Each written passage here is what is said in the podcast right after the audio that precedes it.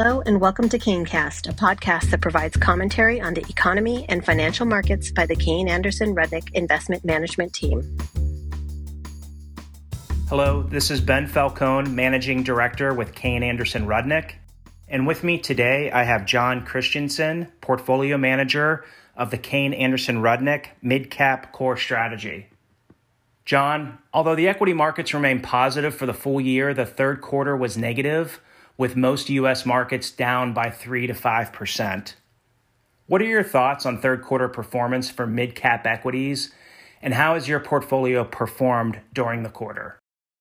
Yeah, so you are correct in that in, the, in that the US markets are still positive for the year, though some barely holding on to that. But when you look at the Russell Mid Cap Index, it has been streaky, for lack of a better word. The Fed's ongoing hawkish stand on interest rates has been the headwind the market has been fighting.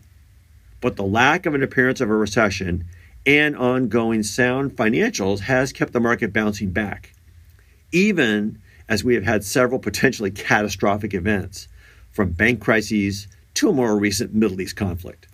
So, this back and forth within the market can create some seemingly contradictory data when analyzing the true drivers of the market. Q3 was again an up and down quarter, as July was positive by 4%, but was followed by two months of negative returns of 3.5 and 5%. When looking at the attributes of the index in terms of high versus low quality, as you might imagine, metrics were mixed. In terms of low quality outpacing high quality, high beta stocks did better than low beta stocks during the quarter, and low S&P stock ranking companies beat higher businesses. On the other side, stocks with less debt on their balance sheet did outdid their counterparts. High return on equity beat out lower, and lower price to earnings stocks beat higher P's. In terms of sectors, energy was by far the strongest sector as oil prices have surged, with the sector up over 13% in Q3. For perspective, the next best sector was financials at plus 1.4%. Every other sector was negative. Healthcare was the biggest underperformer in the quarter, down over 11% as speculation works through the markets as it relates to weight loss drugs and their growing use and ultimately growing impact on healthcare and lifestyles from obesity to food consumption to new behavioral patterns in everyday life. This speculation can lead on to indiscriminate selling of businesses perceived to be impacted in the future. We are monitoring this situation carefully. For the quarter, the midcap core portfolio outperformed the Russell Midcap Index. Stock selection was the main driver of performance in the quarter. Our underweights in real estate and utilities helped, but was somewhat offset by our lack of exposure in the energy sector, which was strong. Positive stock selection in healthcare and consumer discretionary also helped contribute to the strategy. So, overall, we strive to over, either overcome neutral quality or low quality market headwinds with robust stock selection. And that's indeed what was the case this quarter. Jon, can you discuss a few of the portfolio holdings that were key contributors and detractors to performance this past quarter? In terms of contributors from the portfolio in the quarter, they were Aspen Technology, Lennox International, Old Dominion, Houlihan Lokey, and Domino's Pizza. Let's take a moment to talk about Domino's. Domino's outperformance was largely influenced by the company announcing a global relationship with Uber Eats. A critical component of this agreement is that it will allow U.S. customers to order Domino's through the Uber Eats and Postmates app, thus increasing the pool of customers available to the Domino's business.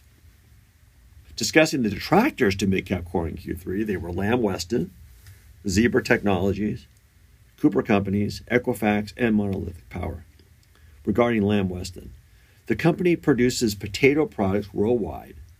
In the most recent quarter, the company saw more pronounced volume declines than expected due to a slowdown in, tra- in restaurant traffic and some customer inventory destocking.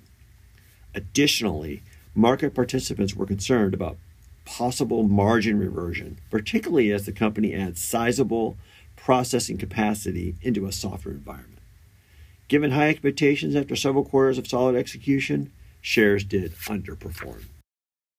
Jon, as we move into the final quarter of 2023 and you begin to think about the equity market environment in 2024, can you speak to how your portfolio is positioned relative to your benchmark? We entered 2023 with a general consensus view that the U.S. economy would have a mild recession, and the debate has endured through today. As we move along here in 2023, the markets seem to be absorbing the ups and downs of inflation, the Fed, and recent geopolitical events. While we still have many of these issues to resolve, the Fed remains focused on getting inflation back to 2%.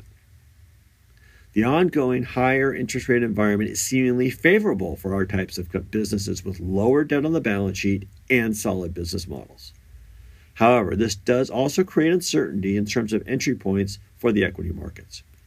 This has been well illustrated in the ups and downs we have seen in the market this year. So, given these uncertainties and volatility, what does one do? Our goal is to find solid companies with business models that can react and persevere in reaction to this volatility. High quality entities that have the ability to pass through pricing while maintaining high customer retention through the value add of their products to its customers. But our mandate is clear and consistent as we focus on high quality businesses that we believe should outgrow their markets over the long term and take advantage of this market volatility. Jon, thanks for taking the time to provide your insight to our KayneCast listeners. You've just listened to KayneCast. Subscribe to our podcast on iTunes or Spotify. For more of our investing insights, head over to our website, www.kayne.com. KayneCast is the official podcast series of Kayne Anderson Rudnick Investment Management, KAR. This material is provided as a matter of general information and is not intended to be relied upon as a forecast or research. The opinions expressed herein are those of the speakers and are not necessarily the opinions of KAR or its affiliates, are current as of the date and time of the recording, and are subject to change at any time due to changes in market or economic conditions. The information and opinions contained in this material are derived from proprietary and non proprietary sources deemed by KAR to be reliable and are not necessarily all inclusive. KAR does not guarantee the accuracy or completeness of this information. This communication should not be construed as an offer or solicitation to purchase or sell any security. Individuals should consult with a qualified financial professional before making any investment decisions. Reliance upon information in this material is at the sole discretion of the listener.